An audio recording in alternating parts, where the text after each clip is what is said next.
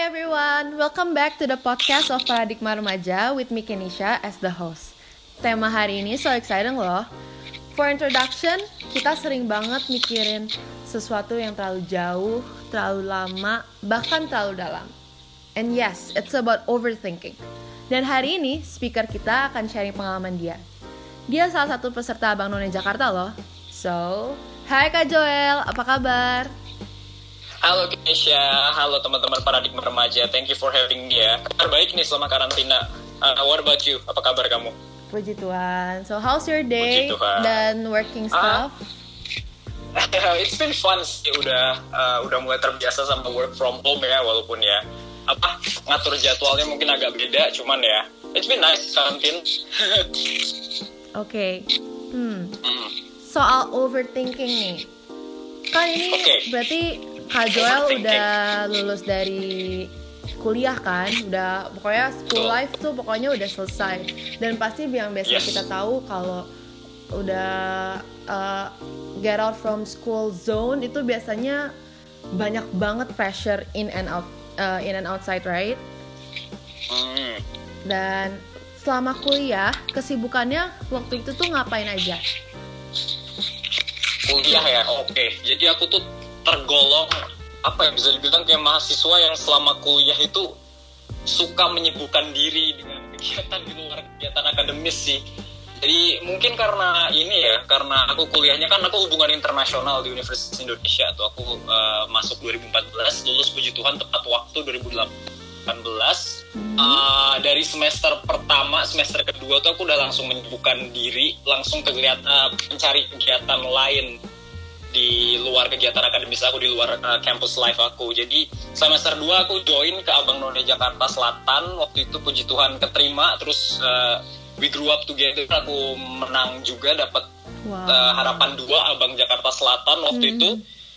Terus aku join lagi uh, aku cobain lagi aktivitas lainnya. Aku waktu itu dikenalin sama teman-teman aku eh, MUN model United Nations. Mungkin uh, kamu tahu sama oh, yeah. teman-teman para remaja juga tahu. Iya MUN hmm uh, it was those those were fun times sih mulai dari bawah juga kayak uh, belajar dulu terus ikut kompetisi nasional kemudian cobain uh, ikut kompetisi yang di luar negeri kemudian jadi chair jadi awalnya uh, peserta kemudian jadi salah satu apa ya istilahnya salah satu yang organizers yang ngadain gitu. Hmm. Oh my god, those were so exciting. Yang lain. Iya, iya, it was those were exciting times. Terus nyobain juga ikut uh, Foreign Policy Community of Indonesia, cobain magang wow. ke Interpol. Uh -uh. Kenapa Jadi, ya, aku, untuk tetap sibuk? Nah ini sih sebenarnya uh, aku suka pengen banget ngobrol ini sama kamu sebenarnya kan tadi topiknya overthinking ya. Yes. Nah sebenarnya tuh if I if I'm going to be honest with you, kalau aku bisa jujur tuh aku awalnya ikut-ikut kegiatan kayak gitu tuh karena aku overthinking sebenarnya. Jadi oh banyak banget kan kalau uh, mahasiswa-mahasiswa sekarang apalagi kayak di zaman modern ini orang-orang punya LinkedIn, orang-orang punya Instagram, kita tuh biasa banget terekspos sama informasi-informasi dari luar. Kita kayak ngelihat, kita ngelihat keluar terus gitu istilahnya kayak ngeliat, ih gila temen hmm. gue ada yang teman gue ada yang punya bisnis sendiri nih, teman gue ada yang kuliahnya kayak gini, gila dia bisa lulus tiga setengah tahun. Gue udah cukup belum ya? Gue udah cukup bisa you know, have I been living up to the best standard of my life? Belum ya. Jadi kayak terus-terusan ngeliat keluar, cobain lagi. Aku daftar ke Apton, aku cobain F2N, terus sampai ke level internasional, terus aku FPCI, aku magang ke sini, aku cobain kerja ke sana, aku ngerjain project untuk Google. Karena aku terus ngelihat keluar, ngelihat keluar terus itu sebenarnya aku overthinking gitu di dalam diri aku sendiri. Jadi kayak aku udah cukup belum ya? Uh, aku sudah bisa berkompetisi belum ya aduh ini kuliah aku gimana ya? Kuliah aku bisa ngimbangin gak ya sama kegiatan-kegiatan di luar gitulah. Jadi kayak bergumul sendiri gitu sama overthinking aku. So that was the reason why sih sebenarnya kalau gue jujur di awal-awal aku kuliah. Jadi gitu, kan. karena terlalu sering melihat orang lain juga ya jadi punya uh, ketakutan diri sendiri. Gitu. Uh, ya yeah, I think mungkin itu sih. Makanya waktu kamu ngontek coba dong kak boleh nggak sharing sedikit tentang overthinking? Mungkin aku bisa share kayak gitu. Jadi aku tuh dulu punya tendensi kayak uh, mungkin banyak juga sih teman-teman yang punya tendensi kayak gitu tuh karena dua faktor. Mungkin tadi kan aku bilang faktor dari luar ya. Jadi kayak lingkungan sekitar terus juga sosial media kita. Tapi juga ada faktor dari diri aku sendiri tuh yang kayak sebenarnya ini positif kalau misalnya kita bisa manage dengan baik gitu loh. Asal nggak sampai menyakitin kesehatan mental atau bahkan fisik kita gitu yang jadi gampang sakit jadi gampang drop gitu uh, dari diri aku sendiri tuh aku juga merasa kayak aku I keep trying to challenge myself karena aku pengen terus-terusan challenge diriku sendiri gitu. Jadi uh, overthinkingnya lebih positif sih kalau yang dari diri aku sendiri tuh kayak hmm uh, kenapa orang-orang bilang anak hubungan internasional nggak bisa join ke project teknologinya Google atau kerja di konsultan teknologi? Karena itu nggak ada waktu kita belajar dulu waktu kuliah gitu kan. Selama yeah. kuliah kita nggak belajar kayak gitu kenapa kenapa aku dibilang nggak bisa gitu. Mungkin aku bisa ya jadi aku cobain aja kali ya gitu. Cobain aja bisa nggak ya tapi ya kadang-kadang jadinya malah kita kebanyakan mikir terus nggak ngambil tindakan gitu kan. So it's really like how to balance yourself out sih menurut aku. Jadi gitu. Tapi waktu pas uh, kamu sebelum kamu uh, have a decision to take that activities for your life, kamu tuh kayak sempat mikir gitu nggak dalam diri kamu kalau kayak, ih gue berguna nggak sih sebenarnya? Oh, iya tuh. Emang itu, useless kayak gitu? Pernah mikir kayak gitu nggak? That is a very good question. Apa kamu juga lagi ngalamin kayak gini? Jangan-jangan kamu bisa banyak kayak gitu ke aku.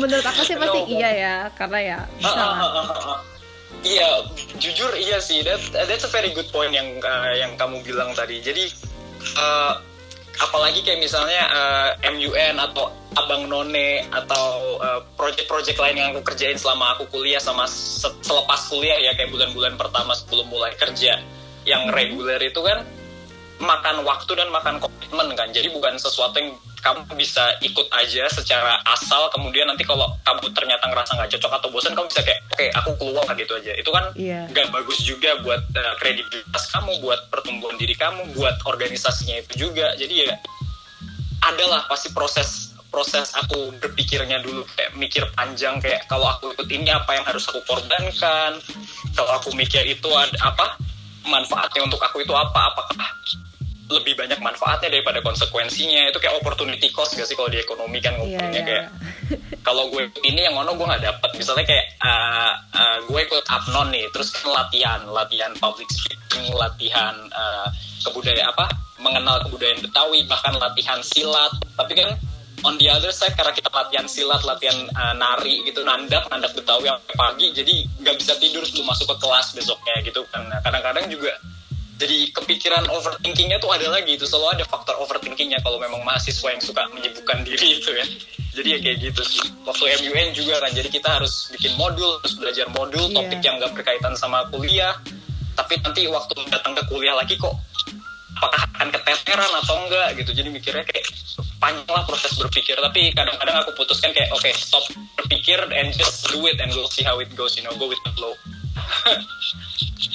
dan waktu pas ini nih kalau karena kamu punya banyak aktivitas kayak gitu kamu waktu itu juga sempat kepikiran kalau aduh gue kayak nggak bakal bisa lulus cepet nih.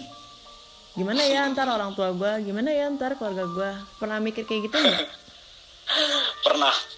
Jadi waktu kayaknya cukup wajar buat temen-temen uh, teman-teman SMA teman-teman kuliah kayaknya biasanya udah mendekati mendekati semester semester akhir tuh ya udah mendekati tahap-tahap akhir tuh mulai kepikiran nih kepikirannya yeah. biasanya dua gue lulus tepat waktu dan bagus atau enggak terus kedua kayak abis ini gue mau ngapain gitu gak sih yeah, nah, itu betul. overthinking lagi yang baru kan uh, pernah sih uh, waktu semester 6 ya semester 6 semester 7 mulai masuk seminar itu kan sebenarnya secara apa ya dari diri gue sendiri sama waktu itu kebetulan punya dosen pembimbing dan uh, teman-teman skripsi yang suportif banget dan baik. Akhirnya uh, aku bisa memilih satu topik untuk skripsi aku di AI itu ya, topik yang jarang diekspos sama itu sama mahasiswa mahasiswa jurusan hubungan hubungan internasional yang lain. Jadi aku ngambil topik itu waktu itu tentang kerjasama kepolisian internasional Polri gitu, konteksnya kayak Interpol, International Police gitu kan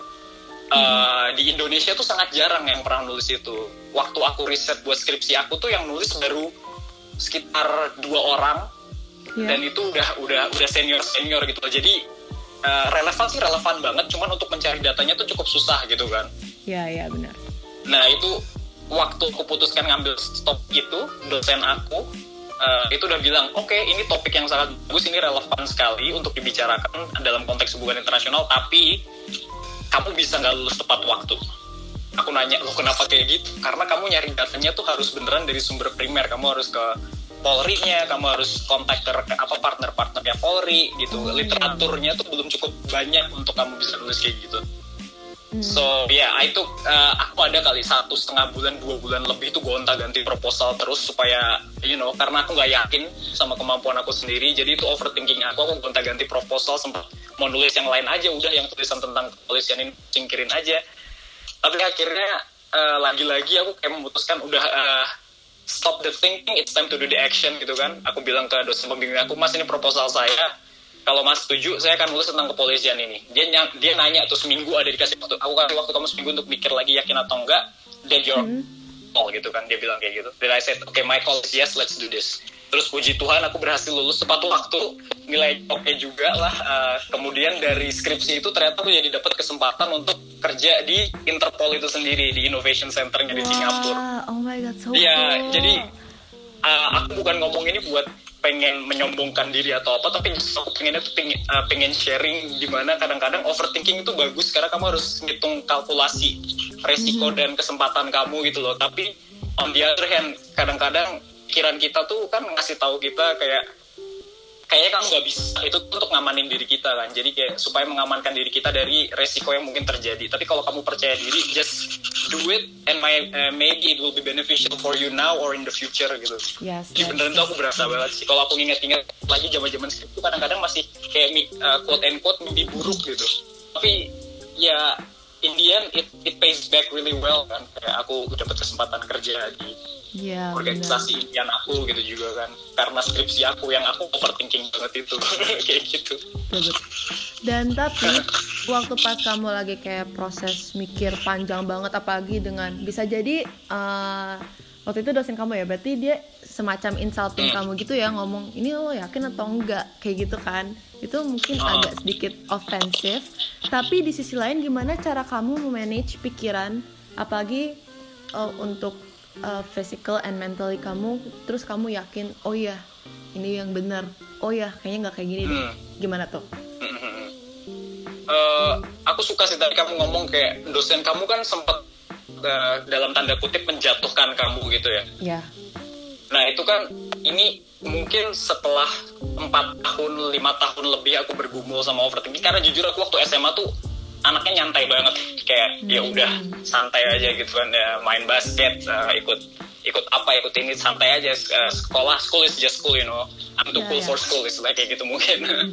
nah tapi ketika nyampe kuliah tuh mulai kepikiran kan kayak uh, oke okay, kayak harus lebih lebih realistis harus lebih praktikal gitu kan aku harus ini supaya aku nanti lulus bisa kayak gini aku harus kayak gini supaya uh, you know aku punya leverage di dunia profesional aku aku bisa membangun masa depan yang lebih baik kayak gitu gitu kan hmm. nah dari situ tuh aku belajar sebenarnya tuh kayak ada perspektif ke kalau kayak tadi orang-orang suka mikir kayak ada orang yang nasehatin kamu bilang kayak ini susah loh untuk dilakukan. Nah itu tergantung kamu. Kamu mau mikirnya itu sebagai sesuatu yang insulting atau sebagai sesuatu yang konstruktif gitu loh.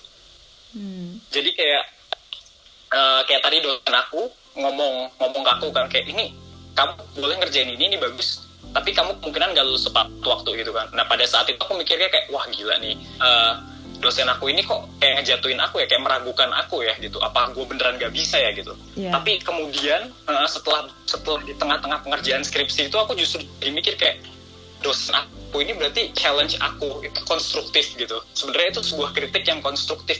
Pertama dia bilang kayak tulisan aku ini relevan. Jadi aku fokus on the positive side gitu loh sebenarnya.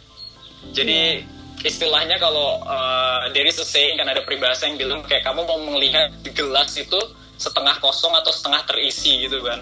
Ya.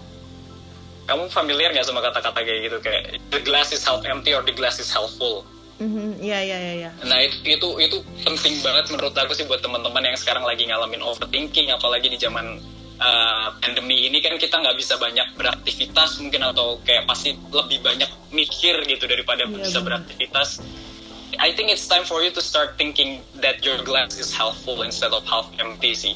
Walaupun sebenarnya bagus kamu mikir kalau gelas kamu setengah kosong tuh berarti kamu punya ruang untuk mengisi lagi wawasan kamu, yeah. punya ruang untuk mengisi lagi waktu kamu. Tapi on the other hand kamu udah punya separuh gelas yang terisi itu loh. Jadi bangun terus diri kamu konstruktif aja, jangan jangan nesting atau jangan negatif thinking terus gitu.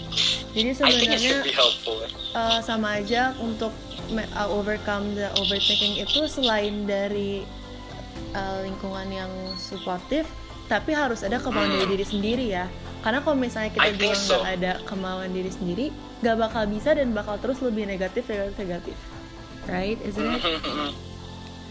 Yes jadi you know I I I completely agree with you Kenesha. I think that was very good yang kamu bilang uh, aku tuh aku ingat banget di kamar adik aku tuh ada tulisan dia kayak bikin sendiri gitu. Kayaknya hmm. bagian dari tugas sekolah atau apa pun dia tulis kayak ada tulisannya dari kayu gitu dan tulis you have yourself and that's enough. Eh, itu menurut aku bagus banget sih. Karena kadang-kadang kita lupa gitu. Kita suka kalau kita overthinking tuh kan kayak kita ngerasanya kayak kita dijauhkan banget yeah. dari dunia kita dikucilkan banget. Kayak the whole world is against you you know? Kayak dunia tuh tidak berpihak pada kamu gitu. Tapi oke okay lah aku setuju bahwa lingkungan yang suportif itu penting. Dan puji Tuhan aku punya lingkungan yang suportif. Tapi itu juga tidak berpengaruh kalau kita tidak merasa bahwa kamu punya diri kamu sendiri dan kamu tuh udah cukup sebenarnya. Yeah. kamu sudah cukup untuk bisa melampaui overthinking kamu dan and start doing something for yourself you know. Overcome the overthinking and start mm-hmm. doing something for yourself. I think that's I, that's from my side sih kayak dari perspektif aku kayak gitu gitu mm, That's a lovely story Kak Joel. Oh my god, gila. Really? so inspiring. thank you, thank you.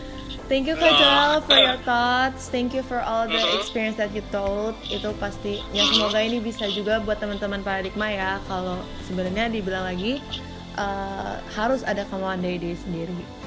Yes. Okay. Thank you so much Kenesha. Thank you juga teman-teman paradigma remaja. Ya, yeah, just feel free to connect with me if you have, you know, anything that you would like to share or ask or anything. Okay. Okay, that's it uh, teman-teman Remaja. Thank you for listening to podcast and see you in another episodes. Bye.